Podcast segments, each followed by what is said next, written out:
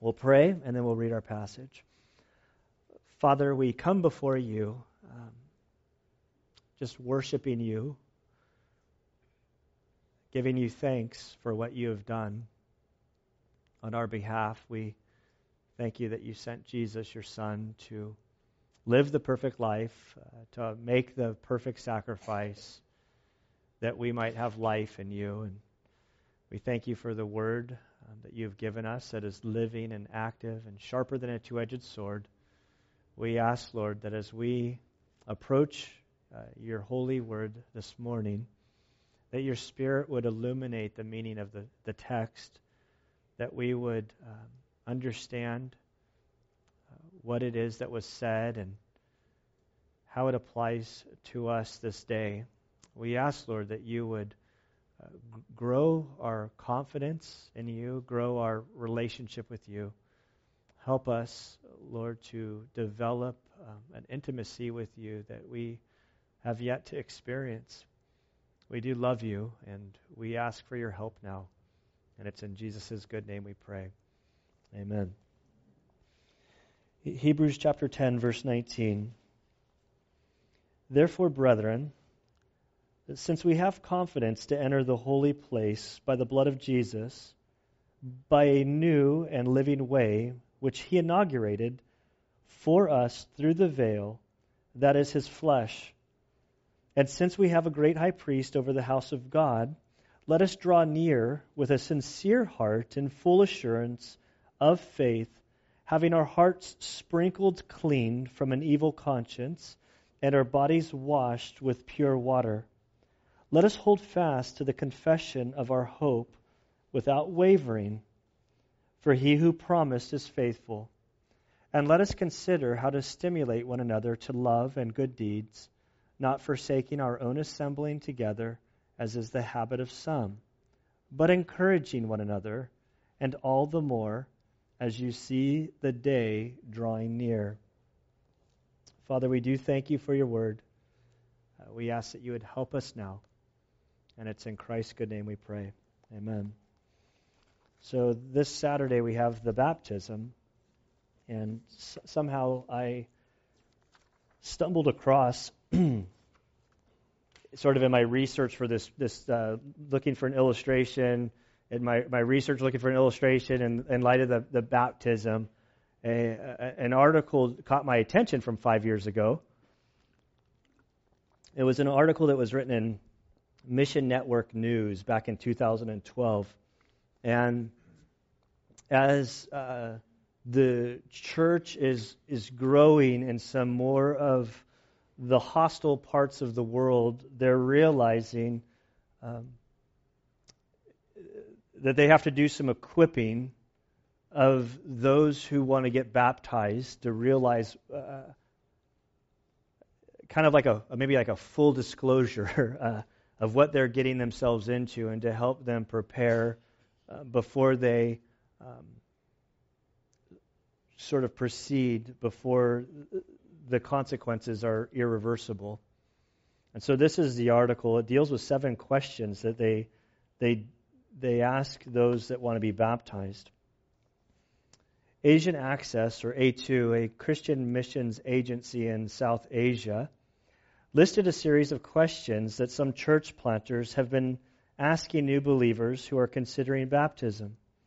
Due to safety concerns, Asian Access does not mention the country's name. The country is predominantly Hindu, but over the past few decades, Christianity has grown in popularity, especially among poor and tribal peoples. The following seven questions serve as a reality check for what new followers of Jesus might experience if they decide to, quote unquote, go public with their decision to follow Christ. Um, as I read these questions, I am. I'm not sure what feelings I'm feeling, uh, uh other than I realize that none of these questions are questions that I am asking anyone who's getting baptized or going to the baptism class. It's a sobering reminder of um, how easy we as Americans have it. And I don't know if that's a good thing for our faith. So, question number one Are you willing to leave home and lose the blessing of your Father? Question number two Are you willing to lose your job? Question number three Are you willing to go to the village and those who persecute you? Forgive them and share the love of Christ with them. Question number four Are you willing to give an offering to the Lord?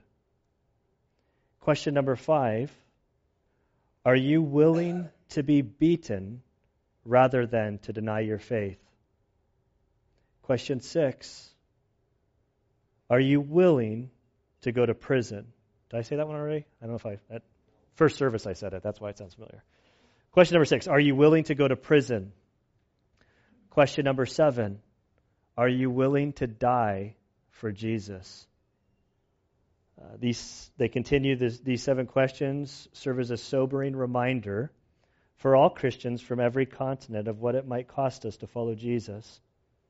These questions also help Western Christians identify with the threats faced by our brothers and sisters from other countries as they seek to follow Christ. Um, I first off, as I read this, I, I'll never forget a man. I have no idea what his name is, but he was a man I saw uh, speak at a church probably 15 to 20 years ago. He was from Sudan, and he'd shared his story with us. I've shared this a number of times, but uh, he he was a man that was a believer, and his mother was a believer, and he tells the story of growing up every morning before school. His mom would gather the children, and she would pray for them with tears that they would be able to make it school and, and to return home without being killed. He said he remembered going to the school and often uh, having to kind of hop, skip, and jump over bodies that had, had been sort of caught in the line of fire. All of that stood out to me, but the thing that got my attention the most was at the very end. He, he appeared to be a short little guy, and, and what, what I describe is like African, African black, like really, really dark skin. But he had this huge smile, and all I remember was this bright white smile beaming out. And he looked at the audience of a few thousand people and he said, You know, I come here often to share my story. And every time I come, you Americans want to pray for our safety in Sudan. And he said, I appreciate the, the gesture, but the reality is, is that Christians in Sudan are praying that Americans would be able to experience the glory and beauty of the persecution we face because there's a joy within it that you'll never know uh, living how you guys live. And I get like goosebumps. Like I'm like I don't want to pray that prayer. Like I don't, like I like it's a, you have a beautiful testimony and it's wonderful what the Lord did in your life. Well, I'm good going to Starbucks and like you know, and and uh, but the reason I bring this up is these seven questions shed insight onto the background uh, of what these followers of the Messiah, Yeshua, in Hebrews were dealing with.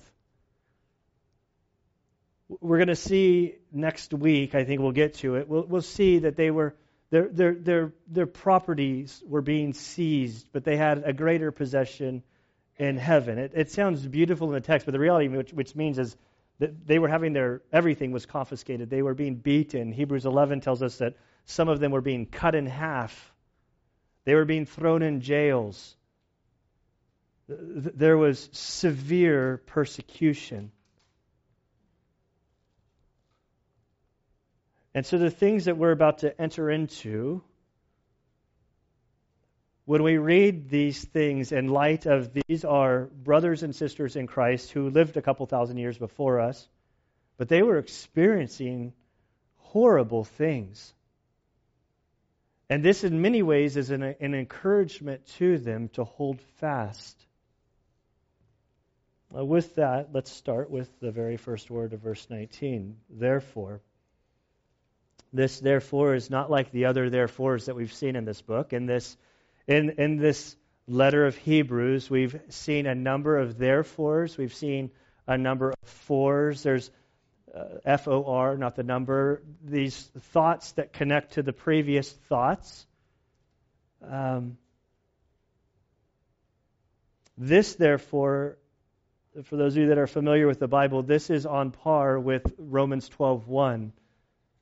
It's it's the fulcrum of the the the letter or the the book. This therefore is the largest therefore of of all of therefores in Hebrews. He's saying therefore in light of everything that I've said up to this point, all of that hard stuff that you've been reading, all of that hard stuff you've been trying to process, in light of all of that stuff, I'm about to say some things. We move from application in large, or doctrine in large part, to application in large part. He began his letter in chapter 1, verse 1, and he said, In the past, God spoke in uh, uh, various ways, a, a, a, manifold of ways, uh, multifaceted, all sorts of ways God spoke in the past. He says, But now God is speaking to us through his son Jesus.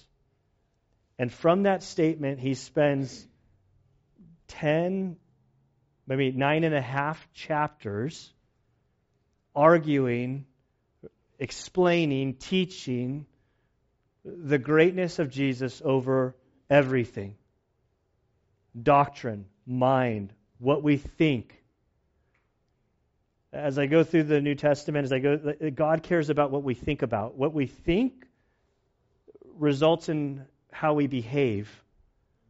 And God is more concerned that our behavior is grounded in appropriate biblical knowledge. Uh, the, the, the, how you act is secondary to the knowledge. The actions can look the same, but if your actions are good, but they're grounded in poor theology, it's a dangerous game, especially if you're trying to earn your salvation, which is so easy for us to fall into. So he's made his case, therefore. I think he's going to summarize the first 10 chapters in these um, first three verses. To give you a bit of an outline of our section today, there are two senses. I don't know how you guys say sense, S I N C E, plural. Senses, not senses, senses. There are two senses. Or there are, sense is used two times. These are, there are two truths that encapsulate the whole that he's discussed, the kind of the Cliff Notes version, to help us know what he said. And then there are three lettuces. Uh, it's actually this week I learned that Hebrews is often referred to as the vegetable book. So not lettuce like that you eat in a salad, but let us, L E T space U S, let us is used three times. So from the two senses that are used, from those truths, I almost think for the rest of the book of Hebrews, we need to keep verses 19 through 21 in, in, in our brains because from those truths is where the application is launching from. So I don't think it would be wrong for us to go back every week to remind ourselves of these three verses, to say these two truths. So therefore, the next word is brethren, which I love about this book. This he's recognizing that they are brothers and sisters in Christ. They are united through Jesus. He is the pastor preaching, but he includes himself virtually throughout the book. That let us, us. He's including himself I'm just a, a, a, follower of Christ who happened to be called to this gift of pastor teacher, but I am just one of us. All of these things apply to me first and foremost, and then from that I teach. I'm not over you guys. I am just with you guys, and it's I've been blessed with this privilege of, of expounding upon the Word of God.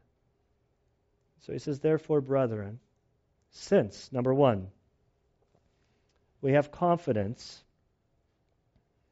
to enter the holy place by the blood of Jesus, by a new and living way, which he inaugurated for us through the veil that is his flesh. A lot is said here, and I've wrestled with how to best articulate it. Um, almost working backwards, we start with his flesh. Uh, we see his flesh at the very end of verse 19. We see by the blood of Jesus. So Jesus' sacrifice, the author has made it clear once and for all, sufficient, final, what Jesus did on the cross is greater than any sacrifice that could be made. And so we're told by the blood of Jesus, we now have access through this veil. Now, the, the, the mind, the picture that they would have had in their mind is we, ha- we have the, the tabernacle, the sort of the, the temporary one that we looked at a few weeks ago, where it's a sort of a tent with two rooms. And the first room, the priest had access. If you were not a priest, you would not have access to this room. This is where the actual sacrifices were offered. And then you had the second compartment, which was the holiest of holies, and only the high priest, and only once a year, could enter in there to, to make a, a sacrifice on the Day of Atonement. And so now we're told that through his, by his flesh, by his blood, we now have access beyond that veil. Um, in the temple, we don't really know. I, I, remember going through Matthew and sort of studying this when we read on the cross when the, the veil, we're told, was torn from, from heaven to the bottom. I don't know. In my mind, I kind of have like an IKEA curtain, you know, like because I can tear the curtain like that. Maybe, maybe a couple years ago. Um, but I think it's like there's this guy. I don't even know what the ministry is, but those guys like rip telephone books in in place. Like it's estimated that that, that curtain at the veil at the temple, not the not the tabernacle, they think it was like three to four inches thick, like super. Like this is a huge veil. It would be unthinkable to cross in. And so he says, by his blood, there's, there's, there's access to enter in. He says, through his blood, not only is there access to go in, he, he, he inaugurated something new. That, that the old covenant has been replaced by the new covenant. And the new covenant is different from the old covenant. Uh, we see midway through verse 20 by a new and living way. See, the sacrifice that was made is not dead. Jesus raised from the grave. I think of Romans 12:1 that says, "Brethren, I urge you by the mercies of God to offer your living sacrifice." So, so we're asked to offer our bodies alive uh, to be used for Him. No, no longer is there sacrifice for sin. But but here the sacrifice is alive. It's this living way. And so the truth, truth number one, we have confidence to enter in. I'm, I'm not saying that the people had the confidence to enter in. I'm just saying the truth that we're told is the death of Jesus on the cross was sufficient for your sins. You are washed white as snow. You are clean. You have access. And not to the, the holiest of holies on earth that was just a mere shadow, a pattern. We have access to the Holy of Holies in heaven at the right hand of the Father. So the second sense is verse uh, 21. And since we have a great priest over the house of God, we have this great high priest, the right hand of the Father, that is uh, over the Father's house. I, I struggle with knowing if I want to press forward or pause here. I think I'm going to press forward this time. I did it the other way. I, uh, um, I'm going to cheat ahead a little bit. So we go into verse 21. Uh, and since we have a great high priest over the house of God, verse 21, verse 22, let us draw near with a sincere heart and in full assurance of faith, having our hearts sprinkled clean from an evil conscience and our bodies washed with pure water. Let us hold fast to the confession of our hope without wavering for he who promised is faithful. Okay, so we, we, we eased a little bit forward because I wanted to show you that this paragraph is almost, it, it's already been given to us almost identically early on. And so if you'll go back with me to Hebrews chapter 4, and in Hebrews chapter 4, I believe that as the author, by the Spirit of God, was, was penning this out, he'd made his case. Chapters 1, 2, 3, 4. As, as the guy who's been up here teaching, I feel like we've been following, we followed along pretty well for those first uh, four and a half chapters. Then chapters 5, 6, 7, 8, 9, 10 got a little bit more difficult to sort of follow along because we're not Jews living during that time while the temple's going on. I, I think we had to stretch and really put on our Jewish thinking cap to, to help understand what was said there. But at the very end of chapter 4, verse, starting at verse 14, he writes, and I, as I read this, I want you to remember what we just read to hear the similarities. Therefore, since we have a great high priest who has passed through the heavens, Jesus, the Son of God, let us hold fast our confession. For we do not have a high priest who cannot sympathize with who cannot sympathize with our weaknesses, but one who has been tempted in all things as we are, yet without sin. Therefore, let us draw near with confidence to the throne of grace so that we may receive mercy and find grace to help us in time of need. It's, it's a beautiful passage. This is Hebrews, I've learned, is one of these books that all Christians know about four sections of them. And they're these beautiful, powerful verses that we cling to. And then the stuff sort of surrounding them, we're like, ah, Jesus is greater. We know that. Um, so he gets to this point. He says this. He mentions this high priest. And this high priest isn't like the priests that are on earth. This is a this is a high priest who came. He was tempted and tried in every way as you were, but he was without sin. But you who are a sinner, who struggle with things, you can go to this high priest and you can confide in him, you can confess to him, you can seek his help. And we're told that he sympathizes with what you're going through because even though he didn't face the same temptation from a sinful body, he did go through true temptation. He just didn't execute it. and I don't think that it, it, it's a very hard case to make. That I think that it's more difficult to be tempted and not to sin than to be tempted and then to sin. To be tempted and to sin, that's a weaker. That's a, you quit. Uh, you, you, your ability broke. So what Jesus went through was actually way worse than we went through because he, he, he, he was able to endure without sinning as a man this, then we get into a great theological argument, but I don't want to get into it right now. Uh, but, but I believe Jesus in his humanity, he, he was tempted in every way that we were. And so now we have this high priest, and we're told to enter in. We're told to, to approach him. And at the mention of the high priest, the author of Hebrews says, I need to sort of, I need to help unscramble their thinking about the priesthood.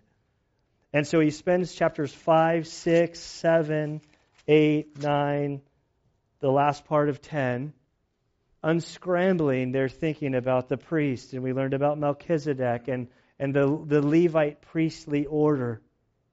And we were told that Jesus is a, a priest, not of the order of Aaron and Levite, but he's an order of Melchizedek.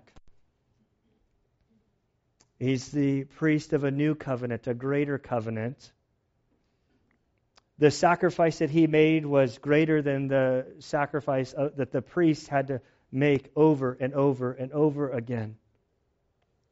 And so, because of these truths, that because of his sacrifice, we have access, since number one, we have confidence to access the holiest of holies. And point number two, we have this great high priest that's governing the affairs of the house of God. Let us, let us, let us do these three things. Verse 22, without a doubt, is the key verse in all of Hebrews. This is the point that he's trying to make. So he's going to kind of regurgitate what he says in verse 19, but verse 19 is the truth. Now, verse 21 is the um, is the instruction, the command to do it. Um, you, you have strong commands um, that are commands without talking. Then you have softer commands that have the same force. So a harsh command, we would call an imperative. Be on the alert, right? Ah, do this. Then what we would have is called a subjunctive hortatory, which you guys don't need to remember that or know this. It's it's it's a command, but it's kind of like, hey, please, guys, let's, I, please, I urge you, by the mercies of God, like let's let's do these things. It, it's a command that's that's softer, gentler. He says, let us draw near. Since you have confidence because of what he's done, let's go ahead and do it. Go ahead and enter into the holiest of holies. Uh, uh, draw near into the presence of God with a sincere heart, in full assurance of faith, having our hearts sprinkled clean from an evil conscience. That reminds me back of the doctrine that we learned back in Hebrews 9:14. Remember, the blood of uh, goats and bulls can only cleanse you externally and only for a little while. But the blood of Jesus can cleanse to the deepest, innermost, innermost person of who you are, your conscience. And so, because of his offering, because of his sacrifice, we've been sprinkled clean from an evil conscience, and our bodies washed with pure water. I, have really enjoyed, like, I, I think I've mentioned Michael Nichols a bunch going through Hebrews, but Michael Nichols is a missionary we support in, in Africa, he's in Tanzania. He is not a pastor, he is a, a, a linguist brilliant man with language. And when he they went to they've been in Africa for probably ten years now. And in the first couple of years, he started getting really sick, and he got brucellosis. And during that window of trying to identify what was wrong with his body, I, I, the list is too long of all of the other things that he got along the way. But during this window, I remember him sharing that he he he, he told Kelly, he's like, Kelly, I don't think I'm going to live to 40. I think I think I'm dying. And so he couldn't, like, he was like bedridden for, for long stretches. And during that window, he was, he was compelled to, he really wanted to draw closer to God. And so he felt that the best way that he could do that would be to memorize Hebrews. Of course, because that's how smart he is. I'm just going to memorize. I've never said I'm just going to memorize Hebrews. And so then, as his quest to, to, to memorize Hebrews, he decided that the best way to do that was to compose Hebrews into 13 songs, because if he could sing them, then he could memorize them. And he did that. And, and as I started, um, as I started going into Hebrews, I asked him, I said, hey, Michael, can you, can you, can you sh- share them with me? Can I get the 13 songs? I, I promise you, I won't, I won't share them with anybody. He says, you can't share them with anybody because musicians like care about sound. I care about like content, and he's he's like you can't share them; they're not recorded well enough. So don't just just you can use them for personal use, but not for uh, giving out to anybody. And so I said okay. And so I've been I've been listening to Hebrews over the course of the last few months. It's beautiful. I hope he gets it to the quality where he'll share it with us. But along the way, I've been I've been like okay, you're a linguist. As I'm going through this, why did you use this one word in the song when this is probably a better word? And and I've pointed out a couple things. I felt pretty good about myself. He's like, I just didn't notice that, but that's a really good point. So we'll see if he changes it. Um, I think it has to sound right, but I don't know.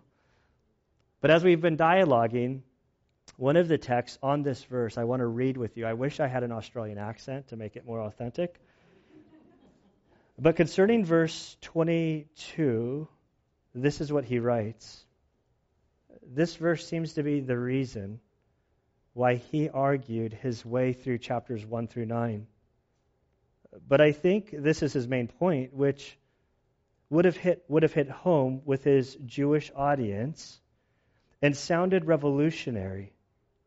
Since Jesus made a perfect sacrifice and now cannot die, and thus his sacrifice and priesthood will be sufficient forever. Let us therefore step into the Holy of Holies, behind the curtain, where only the high priest can go once a year. And let's approach the unapproachable God confidently because of what Jesus has done. He uses this word revolutionary because it would be revolutionary for a Jewish person to think this way. I see Dave there. Dave was on the last trip to Israel. I don't know if anybody else was on the last trip to Israel, but I don't worry. Dave was there. So we had a fan. I mean, they're always fantastic, but we had an experience that kind of got my like uh, adrenaline going because I got a little bit worried because I'm kind of like the mom of the group. I got to take care of everybody, and, and there's a, often there'll be situations where I'm concerned, but it's like, no, no, we're safe, we're good.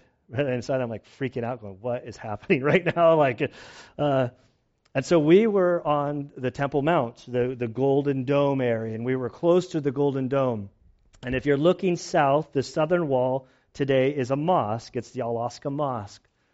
And so we were standing there, and when we went up there that day, there were a bunch of Muslim women outside of the mosque, and there were a bunch of men on the inside of the mosque, but the women were outside of the mosque praying.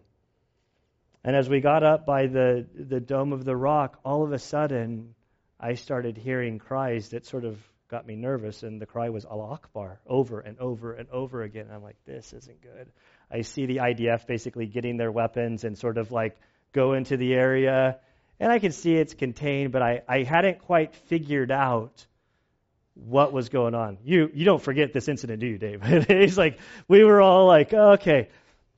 So finally, they're there. They're, I mean, they are standing. They're not like crossing this invisible line but they are screaming Allah Akbar over and over and over again.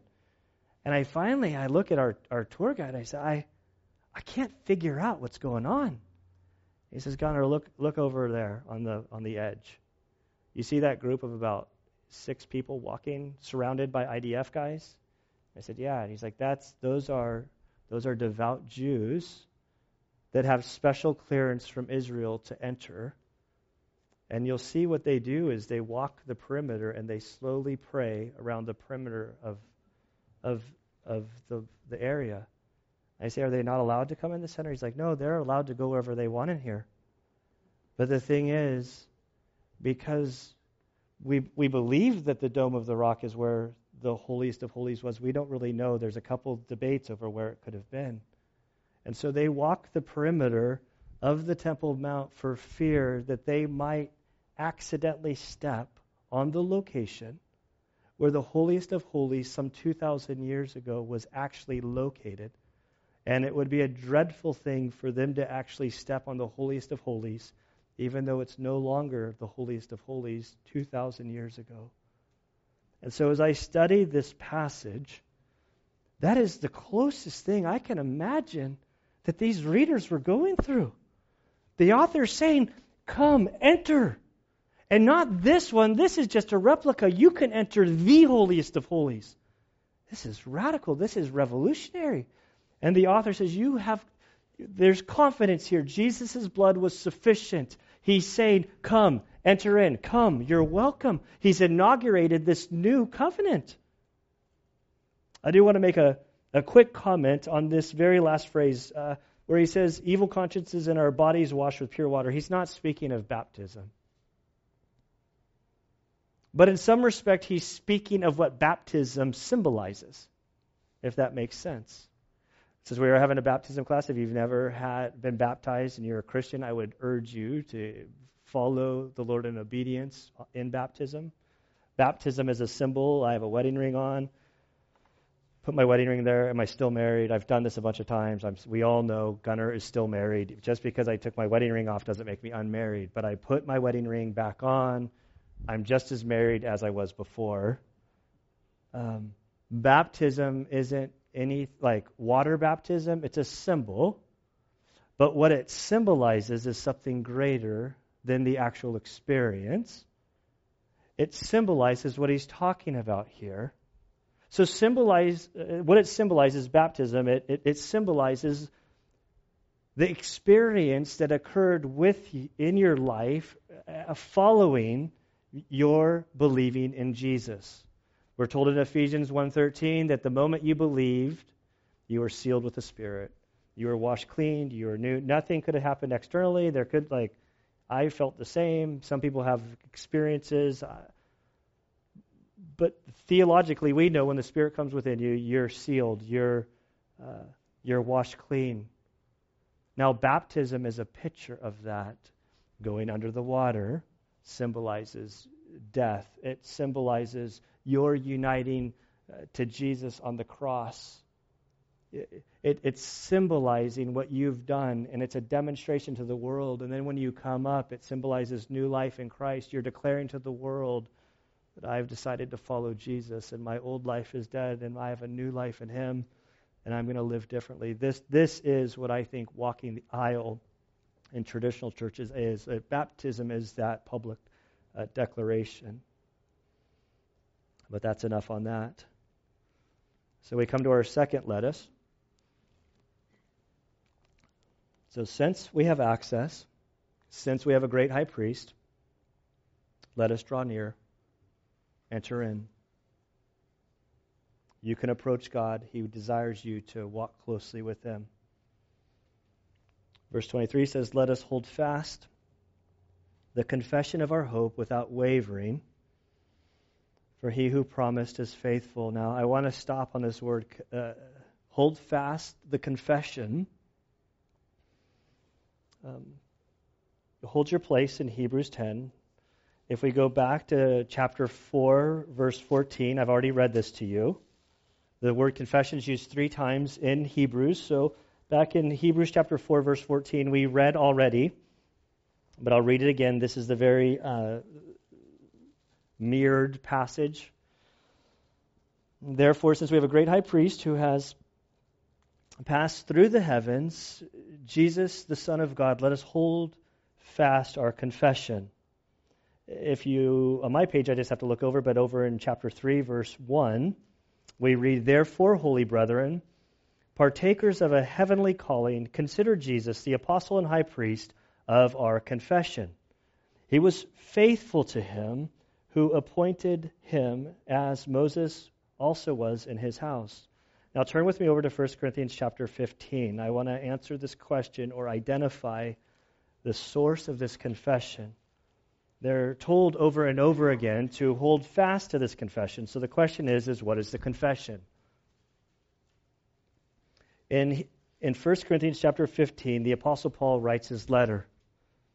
He starts in verse 1 Now I make known to you, brethren, the gospel, which I preached to you, which you have also received, in which you also, which you also stand, by which you also saved, if you hold fast. There's that same idea hold fast to the confession Hold fast to the word which I preached to you, unless you believed in vain. So, verses 3 and 4, I believe, are the confession. It is the confession. I believe, and others believe. The confession is the gospel. For I delivered to you as of first importance what I also received that Christ died for our sins according to the Scriptures, and that he was buried, and that he was raised on the third day according to Scriptures so he says, This is the gospel. What is the gospel? That Jesus died according to the scriptures for your sins, for my sins. He was buried. On the third day, he rose according to the scriptures. When you hear according to scriptures, that means according to prophecy. And then he lists from verse 5, we don't have time to look at it, uh, 5, verse 5, maybe down to 10. He lists all the people that at the time of his writing that witnessed the resurrection Christ testifying to the truth. I mean, we're uh, he lists 500 who, individuals who would have been men. If you talk about women and children that saw the risen Christ, the number would grow exponentially. But now I want to go back to Hebrews chapter 10. So let us hold fast the confession. What's a confession? It's the gospel. The, the, the core of Christianity is the gospel. That Jesus did what you cannot do. What did he do? He died for you. His sacrifice, it was once and for all. It was sufficient. So the confession is the gospel. Jesus died. Our only hope is Jesus' work on the cross. He was our substitute without wavering. So we're holding to the gospel. Why would somebody waver about the gospel? Well, we're told at other places in the scriptures that the gospel is foolishness to man. And so to say, I'm Gunnar, I am a born again Christian, my life has been redeemed by this Jewish man some 2,000 years ago who lived a perfect life. And he went to his death willingly on a cross. And his death on the cross, my life was placed upon there in the Father's eyes, and that by believing, I'm given new life. I'm transformed. That's foolishness if you're a non believer. and when there's persecution, which there was persecution, there are people who are professing this, who are being thrown in jail, whose land was being taken, who were being cut in two. Do you think you might waver? Those seven questions I read at the beginning, do you, do you think there are Christians in the world that might waver about holding fast to the confession? And he says, Let us hold fast the confession of our hope without wavering. Why can we do this confidently?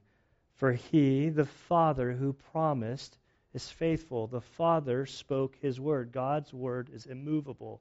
He said it, it's true. He tells us that Jesus' work on the cross was sufficient, his sacrifice was worthy. So, regardless of what the culture society or anything tells us, we know that God told us that Jesus' work on the cross was sufficient. You're a rotten sinner. Dave reminds me all the time. I'm wicked, horrible. Uh, like, who am I that I'm standing here? Who am I that God would be so kind to me? I know how terrible I am. And Satan starts putting thoughts in my mind. It's like, yeah, I did a bunch of terrible stuff. But you know what? I'm told my confidence isn't in what I did. My confidence is what he did. Amen. I'm rotten, wicked sinner. I'm a terrible guy. But Jesus died for me. And I have hope because God is faithful. Okay, for time's sake, let's move on to the lettuce number three. This one is my favorite one. I mean, that, this is Michael Nichols has been teasing me ever since I started. I told you he's not a pastor. He's like, oh, pastors love that one. Kick, kick him in the pants, tell him to come to church. If you're not in church, then get in church, kind of thing. That's, he, that's, that's my paraphrasing of what he told me why pastors love it. But I actually had a radical discovery this week in this passage, which I do like because going to church is good. I think gathering is important. Uh, there's biblical validation for it. He says, Let us consider how to stimulate one another to love and good deeds, not forsaking our own assembly, assembling together as the habit of some, but encouraging one another and all the more as you see the day drawing near. Okay, before we get into the actual let us uh, part, or the, the, the three things that are really listed there the, to love, to do good deeds, um, really there's the idea of encouraging that happens in the uh, assembling of one another. But he says, let us consider how to stimulate one another. So, so the command seems to be like, let us consider, let us ponder, let us think about how we can stimulate one another to do th- certain things. Now, the, the fascinating thing is this word stimulate. I'm like, oh, what does the word stimulate mean? So, so the very first clue you go to is in the Greek. I find the Greek word, and then you figure, how is this Greek word used in English? In other places, in the New Testament or the Septuagint, which would include the Old Testament. And so this word is a fascinating word. It's only used two times in the whole of the Bible. Not only sometimes is that not helpful, because then you go to you go to, extra biblical sources like out Greek, Koine Greek during that time. How was it used with the writings that we have? It wasn't so much confusing that it didn't give much shedding of, of light over this word. The the thing is is that the shedding of light is so different than what I would have expected. We're not going to turn there, but the other place that this word is used, it's used in Acts 15, verse 39. And so the story goes, just kind of catch you guys up to speed. You know, the, the, the gospel's going forth. Paul rises up. Paul goes on a couple of missionary journeys. You come to Acts 15 as Paul's uh, bringing in all of the Gentiles into this Jewish faith, the question then becomes like, how Jewish do Gentiles have to become to, to be welcomed into the, the, the body of Christianity, which was Judaism? And so they have this big conference, and the big issue was circumcision. And like, how do we handle circumcision? They, they, the, what's referred to as the Jerusalem Council, they, they say, okay, they don't have to be circumcised, but there was like a list of three things, like, like don't smack your gum during synagogue. It's not what they said, but there's a list of three things like, okay, you don't have to get circumcised, but can you please be considered on these three other issues? Paul's very excited. He says, We got to go back and let them know they don't have to be circumcised because every guy's going to be excited about this. And and so he gets his team to go on the, the missionary journey. He grabs Barnabas and he says, "Okay, pack your bags. We're going. I got the letter. Let's go." Barnabas says, "Okay, I'm going to go let John Mark go." And everything screeches to a halt. This is the greatest biblical argument that me and my wife have over who was right and who was wrong in this situation. Paul says, Barnabas, he is not coming with us. Don't you remember that last trip that we were on and he bailed on us? Nobody knows why he bailed. He could have gotten sick. He could have gotten afraid. Something could have happened. He was a young kid. Barnabas says, Paul, don't you remember when you first came into faith? Everybody was afraid of you. Like, you were killing us. He quit on a mission trip. You killed us. You arrested people. I was the guy that helped you kind of get situated with the church over a course of a decade or so. He bails out on the last missionary journey and you don't have enough grace. Um, so we're told that in the midst of it, at the peak of it, that they had a sharp disagreement and they parted ways. The word stimulate is that word sharp disagreement. So, what do I do with this? You could translate this to spur, like on a horse, like spurs, kick. I'm going, is this a biblical support to kick y'all in the pants? Maybe. To stir to anger is another way you could translate this word. To provoke, incensed, irritation. So let us consider how to irritate one another, provoke one another, spur one another on.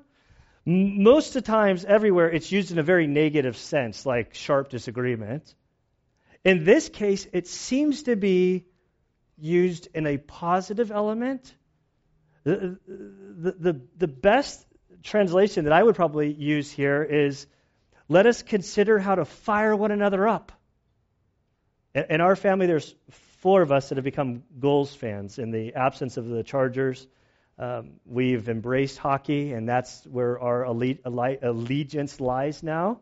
And it doesn't take long uh, when we're loading up the family. You know, as kids go to the back, almost every time we get in the minivan, Gideon's in the back, and I see the fist go up, and he's like, "Let's go, Gulls! And it spreads like wildfire. Then before you know it, the whole van's cheering, let's go, Gulls, except for two. Ellie and Anna are like, this is obnoxious. Stop it, please. And we're chanting, we're chanting. And it's kind of like the, hey, let's get motivated, let's go. As a SEAL instructor, there was always a time. It happened when I went through training, and I saw it multiple times as an instructor um, during Hell Week. It's an evolution. It's one evolution that starts Sunday and it goes to Friday, and they're given four hours of sleep, and it's just sheer, um, it's sheer torture. I mean, it's there's no other way. The the class goes from 130 people down to about 20 or 30 people, um, but we always know as instructors that we've crossed the line in the sand. We know that we've accomplished what we want to see. It normally happens Wednesday night, somewhere between 1 a.m. and 5 a.m. And what happens is we'll find somebody, little Johnny, and we'll say, Johnny, you just did something. I don't. We'll make something up. You take your somebody and you go to the surf zone and you go get wet and sandy. So they go, they have to jump in the water, then they have to roll in the sand. It's, miser- it's miserable. But what will happen about Wednesday during the middle of the night is we'll say, Johnny, go get wet and sandy. And the whole class bows their chests to the instructor staff and they say, if Johnny's going, we're all going. And the whole cra- class like takes off to the surf zone to get wet and say, which is like the last thing you want to do. And we instructors are yelling, we're going to beat you down. And we chase them down. We make life miserable. And they keep, you can't hurt us. We don't care. We've been up since Wednesday. What are you going to do to us? We're not quitting. We're not going away. And you're not dividing us. And we, we give it to them. But we're back on, yes, Yes, they're together. It doesn't matter what we bring them, they're not quitting, they're not letting each other go. And that's exactly what he's telling us to do. Let us consider how to fire each other up. Let us consider how to run the race, how to get on board with what God's doing. Don't worry about the persecution. Let us consider how to love one another. What did Jesus say at the Last Supper? They're sitting around in John 13, 34. He says, I have a new commandment that I am going to give to you. The new commandment is that you love one another. And if you love one another, I don't care what comes your way, if you're able to love one another, the world out there will know you're of me.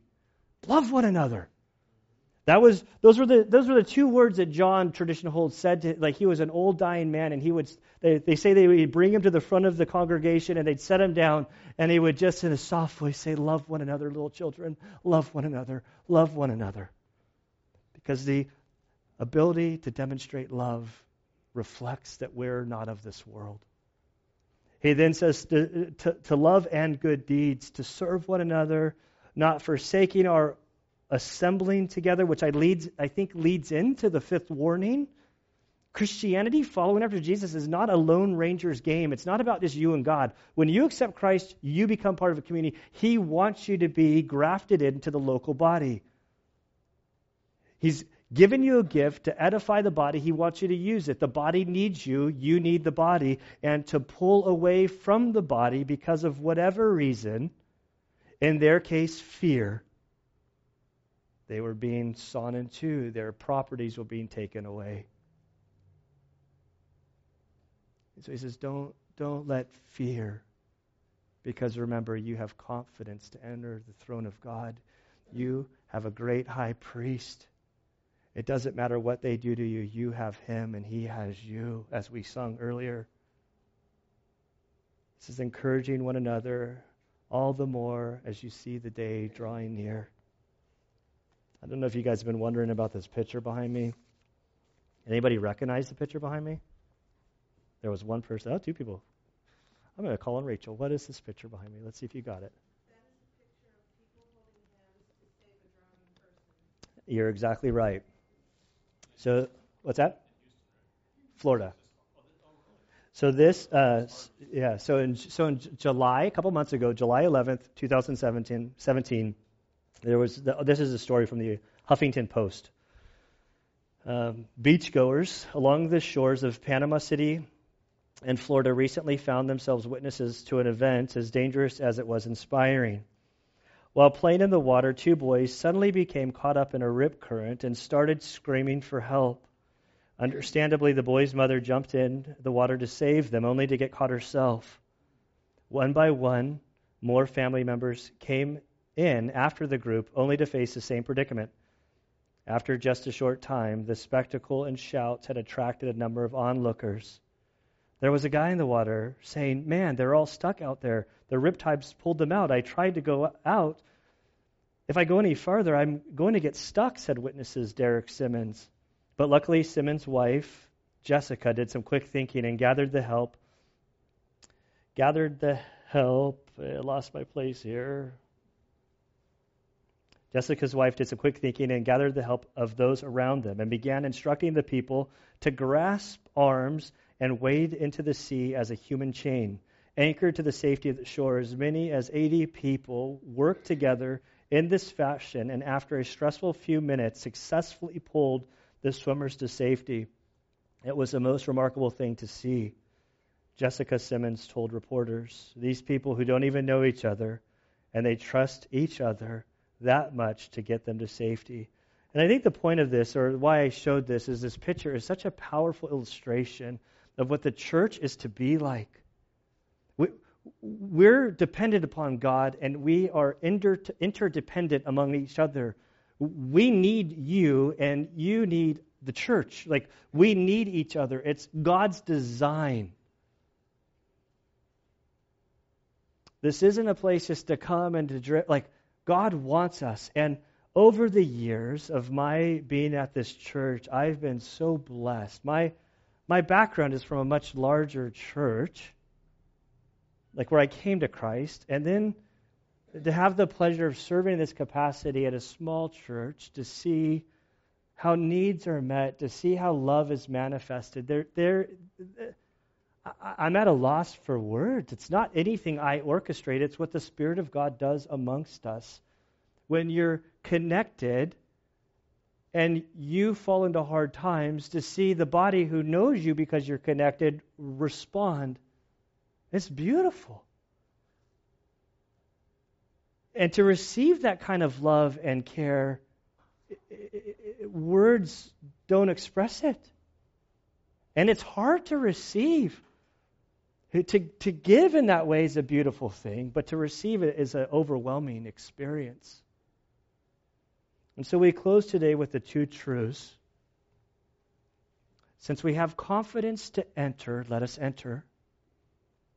Since we have a great high priest, let us enter in. Let us hold fast to the confession of the gospel and let us, not me, let us fire one another up for living for him.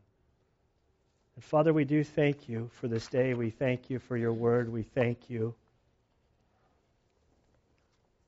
for these two great truths that Jesus' work on the cross was sufficient, it was complete, it was whole.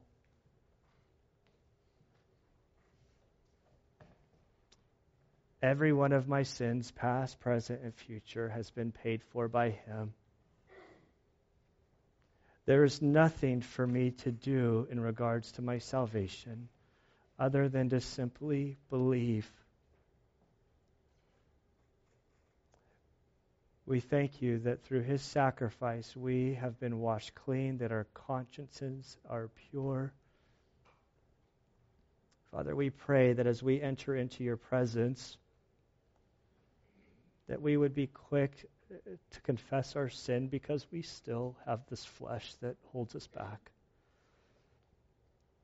We ask that you would help us to become sensitive to your voice.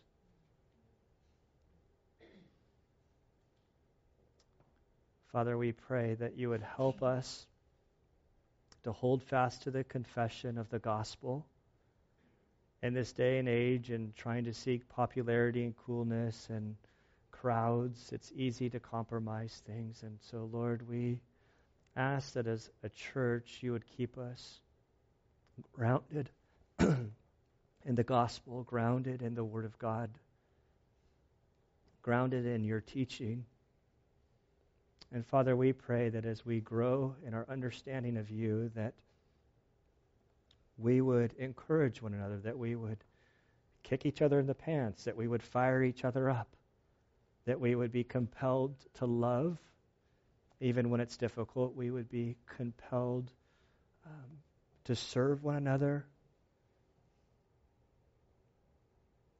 That we would compelled, be compelled to be here, to encourage one another as we wait for the day of your coming. We love you, Lord. We pray this in Christ's good name. Amen.